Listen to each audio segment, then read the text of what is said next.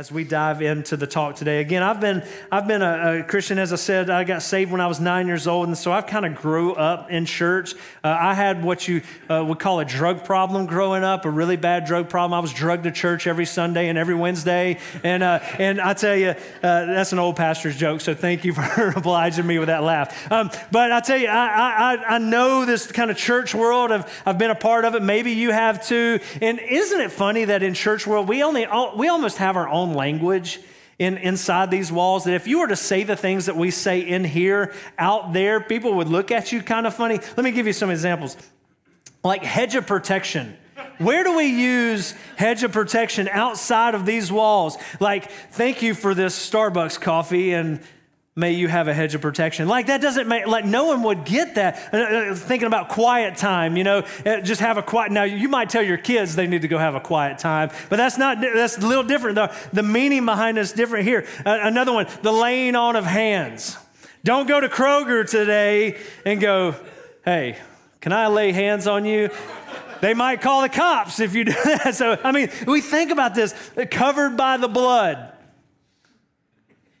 Okay, so I mean, there's a lot of things that we say in these walls that is just if we were to say them outside these walls, people would look at us funny. Even even to the point of like fellowship. Fellowship is one of those words that we use in this room and in this church and just as a body of believers. And, and we, we like to throw that out. Us guys will go, Yeah, I'm going to a men's fellowship this weekend. Or you ladies, you're going, Oh, I just had a great time fellowshipping with all my sisters. It was just so fellowship. And, and we just throw this out. And, and, and they even make, some churches have halls to fellowship in. You know what I'm talking about? You'll get that on the way home. But I mean, as we think about this, we have a lot of these Christian phrases, and it, we can get caught up in the cliche of the, this word fellowship, but there's so much more to it than just hanging out. There's so much more to fellowshipping than just chilling with your Christian friends. I mean, there's more to it. Now, don't get me wrong, it, it's good to spend time together. There's, there's a place for spending time, but it, it's more than just merely existing with Christians, existing with people who say they're brothers and sisters in Christ. There's nothing wrong with going somewhere and you know playing Xbox and, and eating pizza and hanging out and cooking out. There's, there's nothing wrong, but we miss out on the purpose God's, that God designed fellowship to fulfill in our lives when we miss what fellowship means, what true fellowship means. And I believe that true fellowship is vital to the believer's growth and health as a believer. And that's what we're going to talk about today. I mean, I think our souls are encouraged, our lives are encouraged when we're living life, we're fellowshipping with one another. And so we turn to Scripture as we do everything at our church at Life Point. We turn to Scripture where we find our, our, our, our thoughts on this and, and we get our, our, our God's heart beat on fellowship today as we look at Acts chapter 2. We're going to start in verse 42 and we're going to go through 47 today. So if you have your Bibles, I want to invite you to go ahead, turn there, and, uh, and we're just going to go ahead and dive in this scripture. And they devoted themselves to the apostles' teaching and the fellowship, to the breaking of bread and the prayers. And awe came upon every soul, and many wonders and signs were being done through the apostles. And all who believed were together and had all things in common and they were selling their possessions and belongings and distributing the proceeds to all as any had need. And day by day, attending the temple together and breaking bread in their homes. They received their food with glad and generous hearts, praising God and having favor with all the people. And the Lord added to their number day by day those who were being saved. Will you pray with me? God, I thank you for your word. I thank you that you love us so much that you sent this, this, this word that is alive and that can come alive to us today. And so, Father, I pray that you would speak to our hearts, Lord. For some, this is just such an easy thing to just kind of just flow with. But Lord, I pray that you would see, allow us to see the importance of fellowship today, this morning. So, Lord, we love you. We thank you. We praise you, and it's in Jesus' name we pray. Amen. Now, I'm kind of a dorky guy. I'm kind of a nerdy guy when it comes to, to the text. So I like to kind of break down what words mean. And as I think about this and I look at this, the Greek word for fellowship could also be put here as sharing or participation. Sharing or participation. And so this shows us for some believers in the, the what we do it's the way we orient, orient our lives. This isn't just something that is almost like a fad diet that we get a part of and we, we, you know, we, we lose the weight and then we gain the weight. And we lose the weight and we gain the weight. The only way to truly keep the weight off is to have a lifestyle change. Well, as we look at fellowship, that's the same way. Fellowship is marked with extraordinary togetherness. Fellowship is marked with extraordinary togetherness. It's a sharing of what's going on truly in our lives the goods and the bads, the happy times and the sad times, the tough times and the, and the joy filled times, the sharing life. Not just that, but sharing the word together, praying together, and worshiping, fasting with one another. It's we come together and we do this together. This fellowship, again, it's, it's this extraordinary togetherness that we find only true fellowship can happen in a body believers. And when I think about this, I want to point out two things out of this scripture that we can find from the early church. You know, the early church, when they start, when they, when they wrote this down, when Luke wrote this down, as he's examining how God uh, just started this early church, we see some important things in this scripture. And we're going to use this as the backdrop. These early church mothers and these early church fathers to explain to us how we can use this model of fellowship to reach the world and to reach us inside the church as well. So, in this, we need to be together in the gospel and we be, need to be together, be together for the gospel.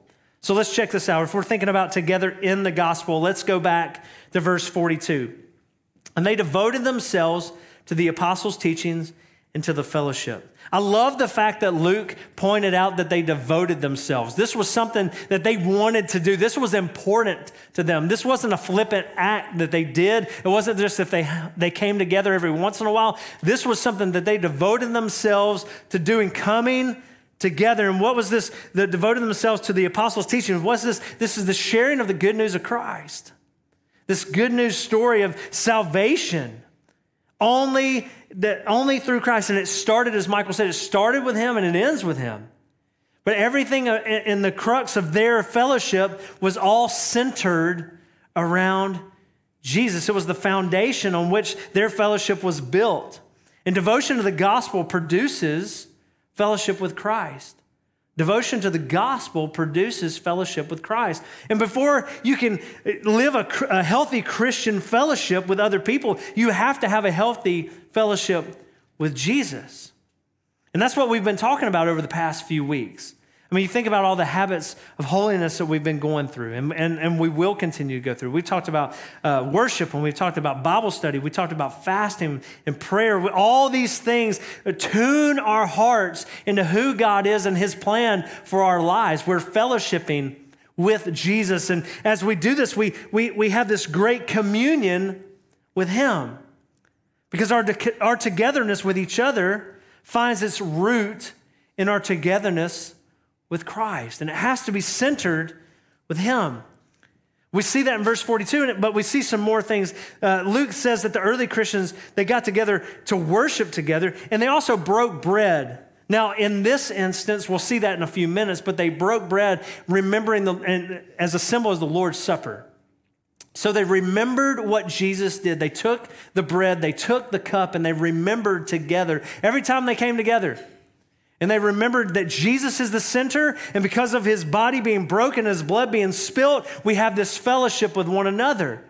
And it didn't stop there. They not only broke the bread together and they drank the wine together, but they prayed for one another. They prayed for one another because Jesus was at the center. They understood that nothing on their own, they could do nothing on their own doing. They had to have Christ at the center of it. Notice that the first two details that, of Christian fellowship that Luke gives is this devotion to the gospel and devotion of worship, devotion and worshiping God. And he mentions these things because that is the central focus of this early church, but it's the central focus of our church as well. We put the word as a high standard, as the highest standard here at LifePoint. And everything we do is centered around God's word. This is his thoughts on everything. And so we put his thoughts at the center, and if we can if we can get that right, I feel like we can get everything else right. But he has to be at the center. And we talk about fellowship and we think our first thought is coming to church, and I think that's a big part of it. Because a lot of times we, we, we post about it and we talk about it and we say, hey, you need to come to church, you need to come to church, and, you know, we want you to be at this, we want you to be at that. And we don't say that just because it's awesome to preach in front of a nice full room. It, that's not, it, it's not being said like we want you to come to kind of stroke a pastor's ego. That's not what it's about. I mean, it's for the sake of our spiritual lives that we come together and we truly fellowship in unity with one another. I mean, the things that we do in this place, the preaching of God's word, prayer, they provide the means of grace that, that God can supernaturally use not only in your life, but to reach others. So if you only come every once in a while, if you only come once every few weeks, you're going to miss out. You're going to miss out on what God has for you. You will not experience the deep fellowship with God and with other Christians. You won't do it if you only come every once in a while. A lot of times I've been, again, I've been in student ministry for 19 years and I've heard a lot and I've had a lot of phone calls and, and uh, I've, I've gotten a few phone calls from mamas and daddies who say, you know, so and so, my son, my daughter won't be coming back to church anymore. And, and I think they expect me to jump through the phone with a spiritual life preserver and say, you know, get down on my knees and say, no, don't go. Because I'm just not going to do that. I'm going to ask questions. I, I'm, I'm going to figure out why they're not going to come to church. And so I'll ask this question and say this. So they don't, and why aren't they coming? They say, well, they just don't feel connected. They don't feel like they're, they're meeting anyone. They're not feeling connected in the student ministry. And I will ask them this. Without fail, I already pretty much know the answer, but I'll ask them this question When was the last time your student was at church? When was the last time your church uh, or your student participated in a student event? Because here's the deal. That is so important. Coming in here, think about this. If you just come to church on a Sunday morning and you come in and you sit for 45 minutes, 50 minutes, you're not, you're not getting to know folks. You're not getting to know each other. You're not getting to, this side of the room is not really getting to know this side of the room. And vice versa. I mean, you, you think about it, put it, put it like this. It's like going on a first date to the movies. I mean, it's fun to do, but you don't really get to know the person that you're going to the movies with. You your, your time is not intentional with that person. And so I would implore you, man, get involved, come to church. The ultimate goal for, fishing, uh, for, for Christian fellowship is unity together in the body of Christ. We want you to do this and live life together in this body. I tell our students all the time that the enemy's number one goal, the number one goal of the devil, our enemy, is to divide. That's his number one goal. And he works overtime in it. He wants to divide uh, families, he wants to divide friendships, he wants to divide small groups, he wants to divide churches. And so, what, what do we do when we're fighting against the enemy? We come together in unity, we come together in togetherness, in fullness, and fight this battle that's really raging together. We don't do this alone.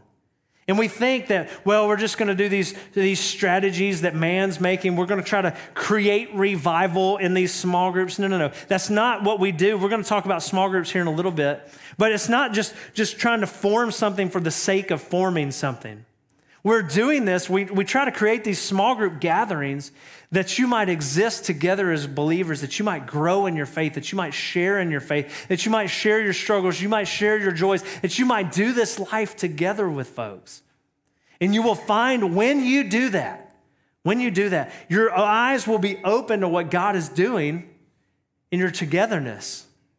I mean, it's, it's, it's truly extraordinary because we see this, this fellowship with each other comes from the ultimate example of Jesus' fellowship with us.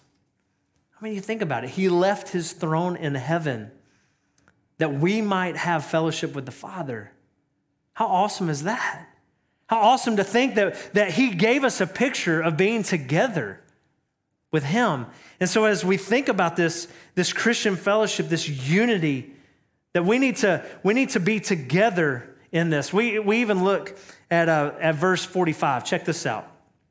I mean, it says, and they were selling their possessions and belongings and distributing the proceeds to all as any had need. We, we think about the hanging out aspect, which is cool, and we think about the worship and the Bible study aspect, which is cool, but they had everything in common with each other, and they gave where people had need. Now, we're not talking about a, uh, and Luke's not explaining this, this idea of functional communism. That's not what he's talking about. I mean, the, no one was forcing anyone to give away their possessions. I mean, even Luke says that they met together in their own homes, they had their own property.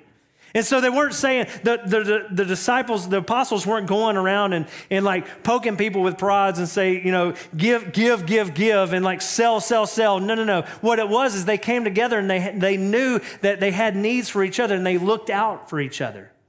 If someone's crops didn't produce for that week, someone would come in and fill that gap.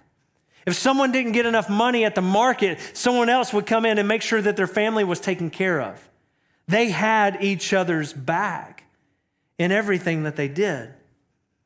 And so when I think about this, this was, this was a self sacrificial giving.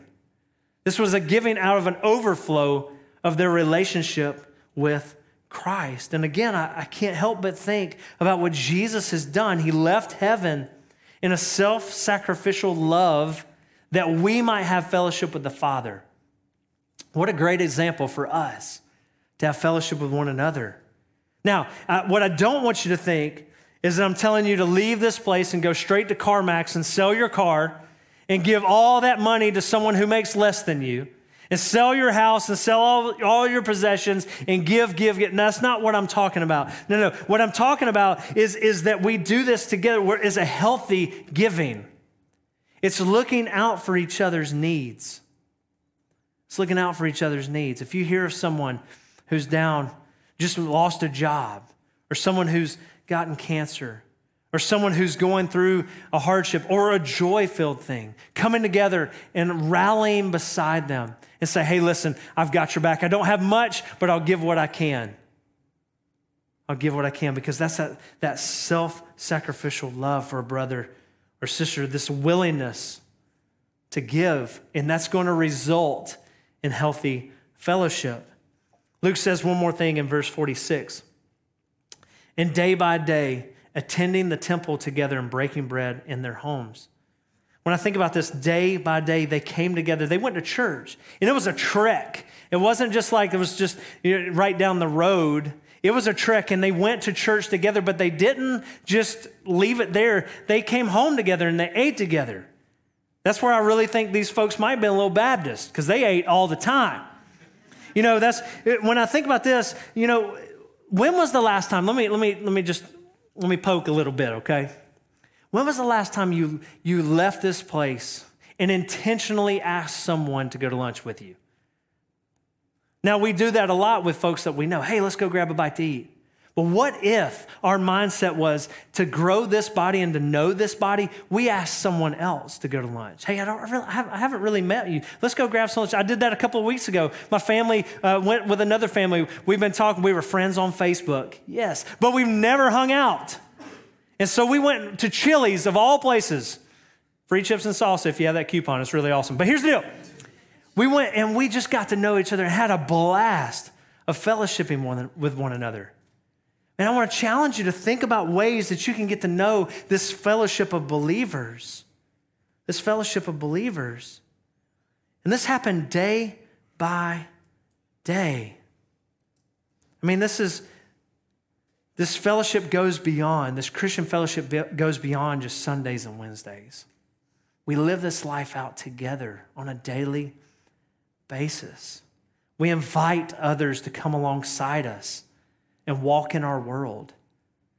And in turn, they allow us to do the same, where we can encourage one another, we can challenge one another, we can hold each other accountable. And that's why I hear this phrase every once in a while that I can love Jesus without going to church. I, am telling you, that's nonsense. that doesn't work like that. Apathy for the church will, will show me your apathy for Jesus. It really will. Because uh, not they go together.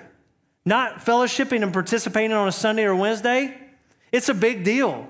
It's a big deal because you miss out on what God's doing in each other's lives. I mean, when I think about this, our love for as our love for Christ grows, our love for fellowship and being together will grow. And when our love and fellowship and being together will grow, our love for Jesus will grow stronger and deeper. I mean, it's this awesome cycle that just keeps getting bigger and bigger and stronger and stronger. And we don't do this alone, we do this together. We do this together and we live life out. We do this together and we're unified because we're unified under Christ because of what Jesus has done for us. It should cause us, it should spur us to want to be together on more than just Sundays and Wednesdays.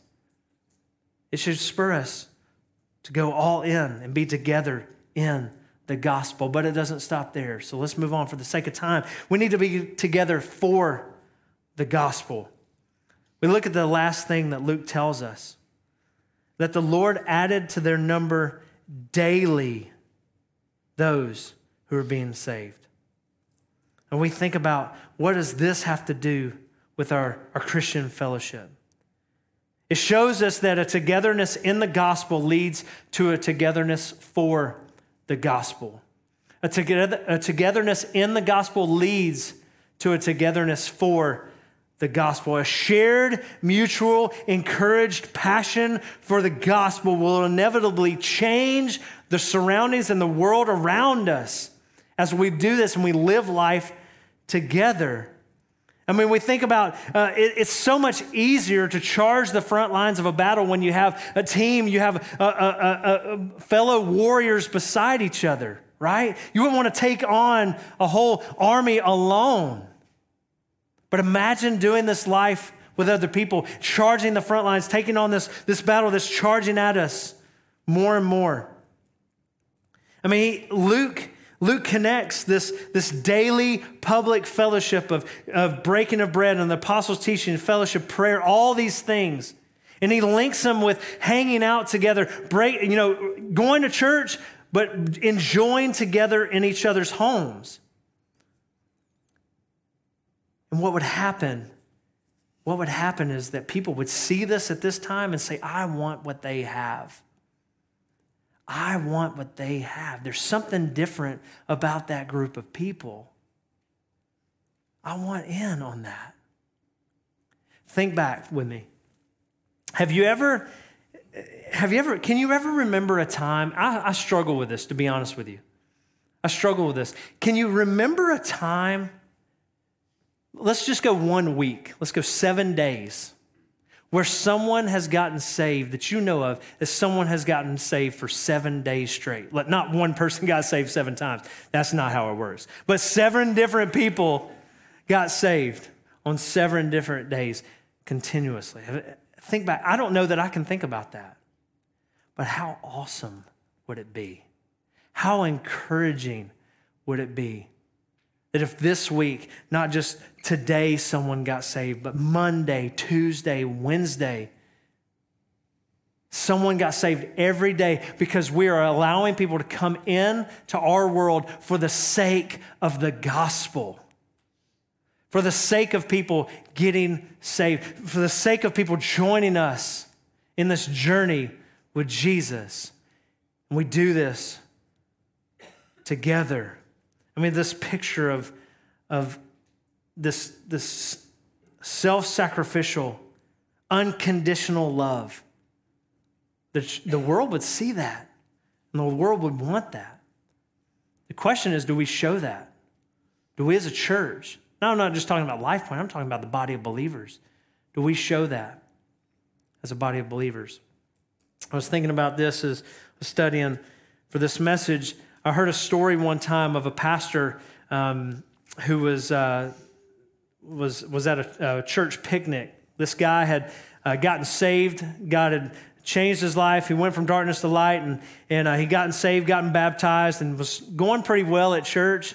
but he kind of dropped off. He kind of just didn't show up for a while until the church picnic because that draws everybody together food amen? And so church picnic was happening the pastor's there and the pastor's tending the grill and he's he's getting the briquettes ready and this guy comes up to him and says hey pastor hey i miss you. Uh, I haven't seen you in a while. I've missed seeing you around. And just time out when a pastor says that he misses you he genuinely misses you. Because like this guy i get this a lot. We go through all the excuses of why you haven't been at church. And this guy did the same. He's like, Well, you know, my car broke down and, and I haven't been able to be there, but you know what? I, I, I, I had to get my nails done and then I, I, had to, my, my, my, my grandpa was sick and all this other stuff. And the pastor's just sitting there, Yep, okay, I just said I missed you. And, you know, he's tending the, the briquettes and, and these, these, these things were getting, he'd already threw the, the lighter fluid on it. It was getting hot, white hot. And so he takes one as the guy's just talking and uh, he takes one as just white hot and he sets it to the side, and, and the guy's just sitting there, you know, but Pastor, you know, I, I, I've, I've been watching the, the, the, the sermons online. I've been sitting on my couch every, every Sunday, and I'm watching online. I'm, I'm, telling you, I don't have to be in the church house to, to be filled up. I don't have to be. And that pastor's like, oh, okay. Okay, well, let, let, let me pause for a second. As you're talking, I just want you to notice this, this stack of briquettes and this grill. If you notice that er, together, they were white hot. They were, they were serving the purpose, and they're going to serve the purpose at which they were created together. But I want you to notice something. See this one that I set to the side? Its light has gone dim. Its light has gone down. And sure, it's a, it's a little hot, but it's not doing and being the purpose it was created to be. And the same goes with our spiritual and our, our, our Christian fellowship together. We're in this together. I want, to th- I want us to think about all the ways that we're together for the gospel here at Life Point. I mean, if you think about all the groups that we have, I mean, we have groups for every age and every stage of life. I mean, we have groups going on for kids right now. We have groups going on for teenagers right now. This afternoon, we'll have groups going on for adults. I mean, we have groups going on for single folks and married folks and widow folks and divorced folks. We have groups for college kids and groups for young, uh, young, um, young adults. That's the word I'm looking for. I mean, we have, we have groups for everybody. And my question is are you involved in a group? Are you involved in a group? Some of you, right now, as we're talking about this, and you're sitting there thinking, man, that, that sounds like I need to get involved, but I need to take a little step further. Because some of you, you've been uh, in this fellowship for a while. Some of you have participated in this fellowship and you know what it's like to fellowship together. But some of you need to take that next step. And that's starting, starting a, a small group. And we would love for you to consider doing that. We would love for you to join and partner in what God is doing in this fellowship, this unifying the body of Christ through our, our small gatherings. I heard a pastor say one time the only way to get big is to get small. Allowing people to join in. I, I, will, I will stand in the fact of that most people most people are more apt to come to a Bible study in a small group first than they are to come to a big gathering like this. Because there's something special about standing around in the kitchen of someone's home. It's not the living room where things happen, it's in the kitchen. People talking, milling around, breaking bread, and enjoying one another. So, someone in here, maybe you're going, man, I, I can do that. So here's what I would love for you to do. In a moment, we're going to pray. I would love for you to take your Connect card and just write your name, email. But in that prayer request, I would love for you to write more. I'd like more information or learn more about starting a small group. I would love for you to partner with us in that. But maybe you're here and you say, Well, I can't start a small group right now. And in fact, I'm not even in a small group. Well, here's the deal I would love for you to join. You have a month and a half to pray about that. You say, Well, that's a long time. Yes, it is. Because here's what I fear that we're going to think about this in a month and a half, and this sermon is just going to go away.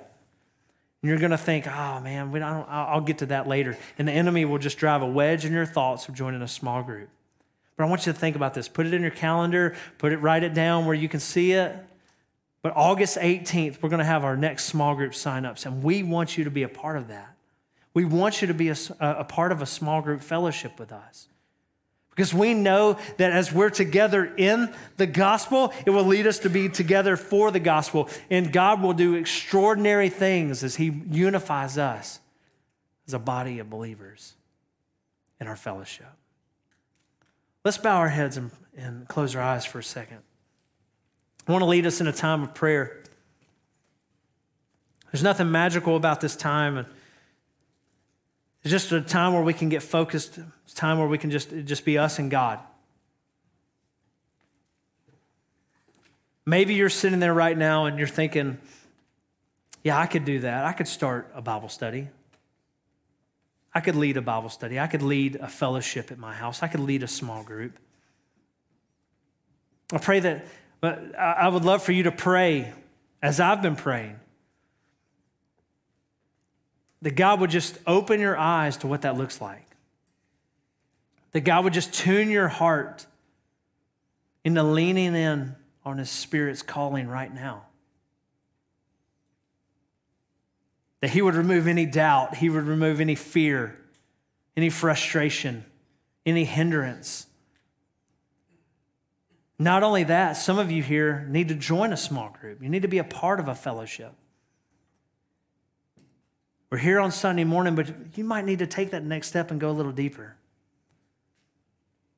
That you might pray that God would open up the small group that you need to be a part of. He would open your eyes to see what group that is. And that you'll lean into that. I want to tell you, it's scary when you, you sit in the living room of someone's new someone's house that you've never been in and you're going around introducing each other talking to each other and it's pretty awkward at first if we're just being honest. But as time goes on as conversation is had that togetherness in the gospel forms this unity in a small body of believers sparks where other people want to join in. So, God, that's my prayer. God, you have these people here, and I'm so thankful for that. I'm so thankful that they're here this Sunday. But Father, I pray that some of these folks will just grow even deeper in their walk with you and in their fellowship with others. Father, I pray that today some conversations will be had. God, I pray that today some lunch, new lunch meetings might happen today. And Father, I pray that you would grow us in you as we grow together as a body. Lord, thank you for your word. Thank you for your love. I pray that you would continue to bless us as we as we worship through giving, as we worship through singing God, let us tune our hearts to what you're doing here. Lord, we love you. And it's in Jesus' name.